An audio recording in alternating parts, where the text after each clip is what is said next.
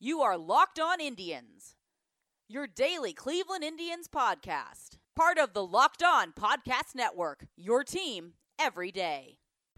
Hello, everyone. Welcome to another edition of Locked On Indians. I'm your host, Jeff Ellis, over here at 24 7 Sports. On today's show, we'll start out by talking about some of the news.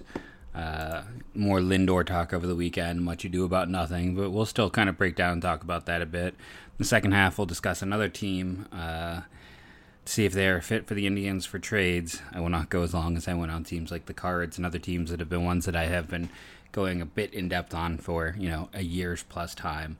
Without further ado, let's just talk about Francisco Lindor as it came up again. That you know the Indians could move him, they could not move him. Um, they're either going to move him or they're not going to move him. Um, it, it's either one or two choices. I mean, it was just this waffling back and forth of things like that. Like, the Indians could trade him, they could also not trade him. His value will never be higher. It's like, well, yes, all of that is true. They're going to either trade him or not trade him. Those are the only choices. And yes, with two years of full control, his value is never going to be higher.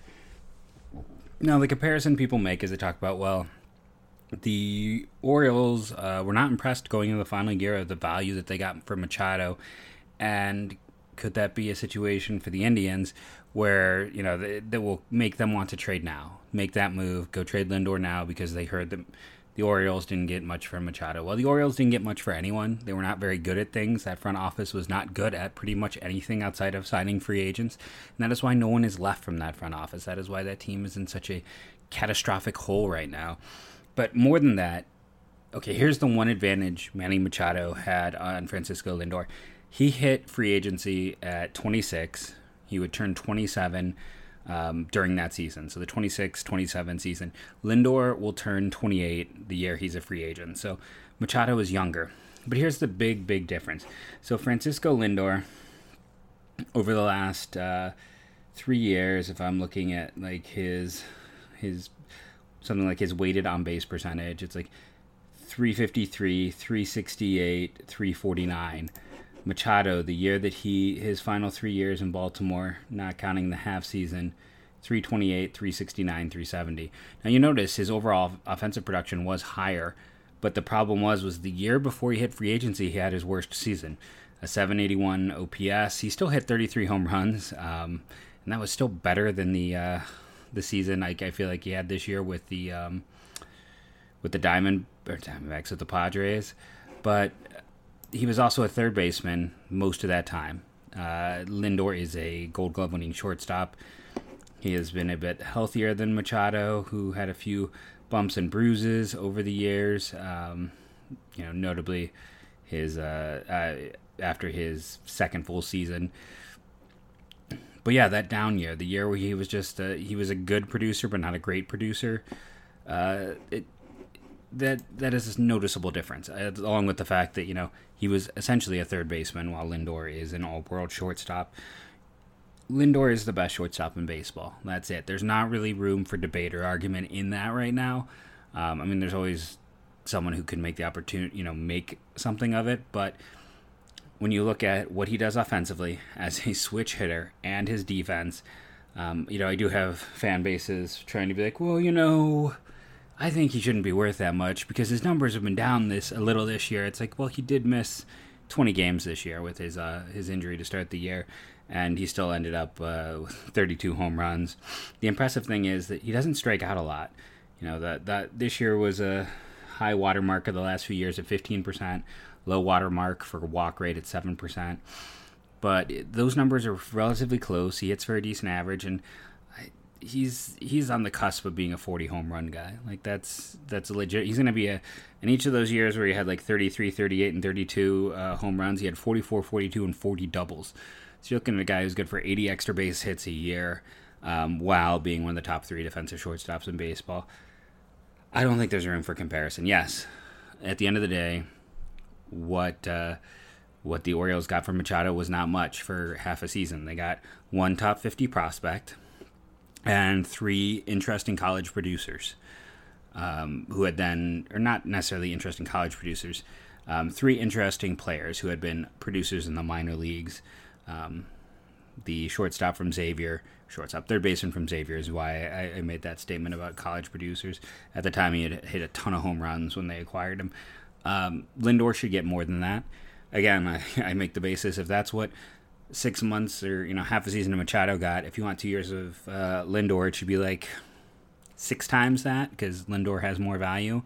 Uh, if it's just four times that, then you need one of the top prospects in baseball, and then the equivalent of four uh, producers who are legitimate uh, prospects, four times that. I mean, it's he's he is going to net a king's ransom, and that's why like most of these organizations, it doesn't make sense. The Yankees make zero sense. Yankees fans keep coming at me and being like, "Well, we can give you Michael Andujar." Deivi Garcia, Estevan Florial, and then somebody like Gil. Yeah, Gil throws 100 miles an hour, but the thing I have to point out is like every team has somebody like Gil anymore. Um, I'm blanking on his first name, but every team has that guy who hits 99 and 100 and doesn't do anything else. Who's a purely one pitch guy who uh, may or may not turn into a major league player. Like every organization has like three of those guys anymore. Um, the Yankees are far from the only ones. He's is better. Gil is better than the Indians equivalent, but yeah, he's not an impressive prospect. Deivi Garcia, his age relative to level is impressive, but he feels like one of those guys where you know he's getting correctly pushed and he's performing well and the stats are there but you do worry about the control numbers and then you just can't get past the fact that he's five foot nine. Like that is even amongst someone like me who defends pitcher height that is small. That is five foot nine 140 is something we have never seen in a starter. Never ever. So i mean pedro martinez towers over this guy. And he was kind of the you know waving the banner for the the dominant small pitcher. He's a reliever until proven otherwise for me because of the control being eh, but at, the age an eh can easily turn into an okay. And this isn't to say he's a bad prospect, and I think he's going to be a very good reliever, uh, a very very good reliever. But there's a reason why he's not really a top 50 prospect anymore. It's because until he gets proven otherwise, I there's no way you can view him as a starter. That is well below the normal size. The other guy who always comes up is Estevan Florial. Estevan Florial is not an interesting prospect. He is not a good prospect. Nobody wants Estevan Florial. Like, nobody wants Estevan Florial. I'll say it again. I'll say it a third time. Nobody wants Estevan Florial. He just got done repeating high A. He is 21 years of age. And this year at high A, over 74 games, 237, 297, 383 a 33% strikeout rate in the re- repetition of the level. Um, and this is actually his third time through when you get right down to it. He has been completely overwhelmed since that 2017 season. 2018 did not leave much reason for optimism, and 2019 he somehow played even worse. Estevan Florial has no value. I'm sorry. No team wants to add him at this point. That's just the way of it. If a guy is repeating a level and performing worse, he is no longer considered a top prospect by anybody's book. What is tops is BlueChew.com, our constantly great sponsor. BlueChew.com is the little blue pill that is chewable, gets your bloodstream quicker, allows you to get to the fun activities quicker, and they are so confident in their product they're giving it away for free. You just have to go over to bluechew.com, use the promo code MLB, and you'll have to pay five bucks for shipping. But you can try what you can try their product and see why it is that they are so confident that they give this stuff away for free, knowing you want to come back and get more. Uh, male enhancement in baseball has gone all the way back to Rafael Palmeiro and uh, a competitor who we won't name. So instead of using someone who's currently out of the Hall of Fame, uh, even though he has numbers that should get him in because of cheating, use BlueChew.com. I am a much more reputable sponsor than uh, than good old Raffy. Okay, so there's one other player that comes up when the Yankees are like Lindor, yeah, give him to us, and that's Miguel Andujar. Now, Miguel Andujar a year ago uh, had a good year. He 27 home runs, 47 doubles is really impressive to me. The concern here is the 4% walk rate. 16% strikeout is another positive but he was also kind of a butcher at third base, and most predict he's going to move to first. So you've got a first base only prospect who, in the minors, peaked at 16 home runs. Um, was always a good hitter. I think he'll be a above average major league first baseman. But he is coming off injury, uh, missing significant time due to a, you know, played in 12 games this year. So you're you're talking about a central piece, maybe the centerpiece in this deal being a player who's going to move to first base and is coming off a major injury. A undersized pitcher who's going to have to end up in a in the pen, and a outfielder who's been stuck at the same level three years in a row. Yes, that's not going to net you much. That's just the way of baseball, and that's kind of where the Yankees are. They don't have much else. Jasson Dominguez, if they include him, he's still a 16 year old. Like for a lot of teams, it's interesting. Those low A lottery tickets don't work as centerpieces. Teams want something closer to the bigs. So Dominguez doesn't do much f- to move the needle of this. Uh, Clint Frazier, he hasn't been able to break through yet. Uh, if we look at his numbers this year, when he was with the Yankees, he was performing pretty well. But the caveat there is the nearly 29% strikeout rate, which is a 6% walk rate. What made him so successful at his peak with the Indians was the jump in his walk rate. His walk percentage um, went from up to 10, 11, and 10%. We've seen it with the Yankees kind of dip and rise, and this year in the majors, it was it was not good. When he got down to uh, to AAA, he even spent a little time in Double A. He, he was he was kind of we imagine he was likely pouting. The performance just wasn't there, but it doesn't change the fact that this is a guy who you know, 2017 people expected him to kind of pull down and keep a job, and 2018 a little bit of time, 2019 a little bit of time. But each year the Yankees have looked to replace him, and that kind of speaks volumes to his uh, his value. That's how he's going to be viewed. Is kind of like, well, why is he not? Uh, why haven't you given him the opportunity? Why is that not occurred yet? And yeah, his his star has fallen pretty significantly at this point. It's funny to think of the time when. Uh, you know, he was drafted before Austin Meadows, and those two players are always going to be together. And and Meadows was always the um, he was the bigger, more athletic, very humble guy, and Frazier was the brash, toolsy, uh, confident kid.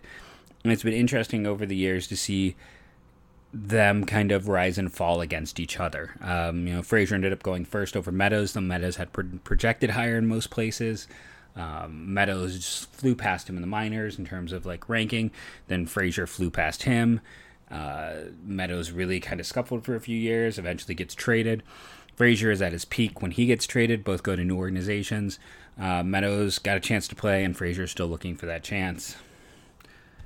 Well, I also, while we're talking about the Yankees, I want to talk about Matt Blake. And we talked about this a little bit on the podcast last week. And it was kind of funny after the podcast. I'm like, why, you know, like I know this, but I feel like I've had some more, and I had forgotten that this is someone who is a follower of mine on Twitter. That you know, the Yankees' new pitching coach and Indians pitching uh, former, you know, uh, major part of their pitching development had. Uh, I'd had some interactions with, and that's why it stuck out even more. Now, I I've never met him face to face. When you talk to pitching in the system, his name would come up. He's basically how did he have such a meteoric rise? Really smart, really intelligent, knew his stuff, and was always looking to get an edge. He was going to, if there was something new that could help, he was going to dive into it. And it's part of what made him successful. You combine that um, natural intelligence and the desire to learn more and more and more with an 80 grade work ethic. And, um, you know, Matt Blake made a name for himself very quickly, well respected, very big part of the Indians' development. Basically, every single pitcher who has made it to the majors you know, within the past two to three years, he's had a hand in, like a pretty significant hand in that player's development. And it's just terrible that he's going away. The Indians did not want to lose him. I mean, they raised, uh, gave him the title two days before he left of, uh, you know, director of pitching development. The Indians, the last two years in the draft, I, I talked about this on Twitter. I can't remember if I talked about it on the pod or not. You know, they went for these really high ceiling pitchers and guys. I am sure that Matt Blake scouted and was confident that he could be like, yeah, these are high ceiling guys, but I know how to work with them. There was stuff there, and they they had these whole approaches that seemed to be kind of around their ability in terms of pitching development, and this is one of the massive pieces of their pitching development. It's not to say that there aren't other guys in there doing great work. There are. It's a whole team approach, but when you make him the director of pitching development, it kind of speaks to just how much of an impact and how much he was going to have on those drafts and those players. So it's going to be interesting to see how the Indians, if they change approach next year or anything like that, how big of a difference does this make? I mean, it's always hard to judge, but um, I still stand and think that uh, he is losing Blake to the Yankees is likely to be the biggest loss the Indians make this offseason. you know, they yes, they could trade away Lindor, but you're hoping when they trade Lindor, they're going to get some value back. So that loss, while it's going to sting, um, it balances. This is just a straight loss. There's there's nothing coming back. I mean, the, it's like one can make a case the Indians' biggest free agent loss is like Tyler Clippard or Yasiel Puig, um, both kind of replaceable level guys. Matt Blake is not replaceable um, at this point in time. They're going to have to keep going, and it's it's really interesting to see the Indians have this minor league developmental track of original thinkers. You know, it talks about that like James Harris, who was uh, you know who's in charge of development. He had been with the Eagles the year before he came to Cleveland. They went for guys who weren't necessarily baseball guys. They went for people with thinking and were willing to try new approaches. And they took a very advanced way with player development and pitching development. And then you get up to the majors, and they have one of the oldest school pitching coach slash manage combinations in all of baseball. So it's really weird that they have all the new school approaches, and then you get to the majors, and it's about as old school as it can get. I mean, I would have personally let Willis go to keep Blake, but I also don't think the Indians um, were really in the market there. Blake was a, an East Coast guy, and I think that uh, he probably wanted to get back there. I think they probably couldn't compete even if they had had the pitching uh, coach opening to offer him. But uh, it doesn't change anything. It stinks. It's uh, you know, we'll see how it goes. But yeah, they're they're losing a central part of their pitching development, which has been highly successful. The guy who was a centerpiece in a lot of ways to how they'd approached the draft the past few years. They'll continue going. There's a lot of great guys in that system, a lot of great names. There's a reason why this organization keeps getting rated time and time again by others when it comes to managers, when it comes to coaching, when it comes to all of that stuff. Um, it is interesting that it's never like Sandy Alomar, who fans are afraid the Indians will lose. It's never the guys who are up in the majors. It's always the the guys in the minors or the guys in management. That is what gets rated. It's not the roster as much as I mean there was Mickey Callaway and we saw how that turned out though. There also was Kevin Cash, so I guess it's relative. And we're running a little low here at the back end, so I'm just going to do a little bit of talk about the Cubs, and that will continue into tomorrow's podcast. So the Cubs uh, news came out this weekend that they're going to look to move Willson Contreras, their catcher. It makes some sense as they have Victor Caratini uh, waiting to step up. Now Contreras has always been a great hitter. He has always left a little to be uh, desired as a defender behind the plate. The market in terms of catching, Yasmani Grandal is one of the best offensive catchers in baseball. Um, Travis d'Arnaud was great for Tampa a year ago. Jason Castro is a solid kind of backup defensive type. But Contreras is a back-to-back All-Star, uh, coming off his best season. Uh, he's good for you know, he's good for just a, a, little bit of everything. The defense is still not there. Uh, this, of course, is kind of their major trade asset, and I'll be curious to see how that develops, where it goes. Cubs Mets could be a fun team to consider for that with the uh, the uh, the Cubs have a massive need at pitching that's going to kind of lead to tomorrow's podcast. Keep that in mind. The Cubs pitching depth, starting pitching depth, but having outfield depth. So that's that's, that's the tease for tomorrow. That there is a world where a Cubs Indians trade makes a lot of sense, as the Cubs have a few players in that outfield situation and not enough spots for all of them going forward. They need starting pitching, they need relievers, they need a lot of things when it comes to pitching. Now, the Indians also need relievers, so they probably can't help them out there.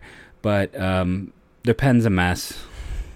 The rotation is kind of a bit of a shamble right now, and offensively, they have a lot of guys getting close to free agency, which means they're kind of set up for the next year, maybe two, and then this is a team that could quickly fall off as they have one of the weakest minor leagues in all of baseball.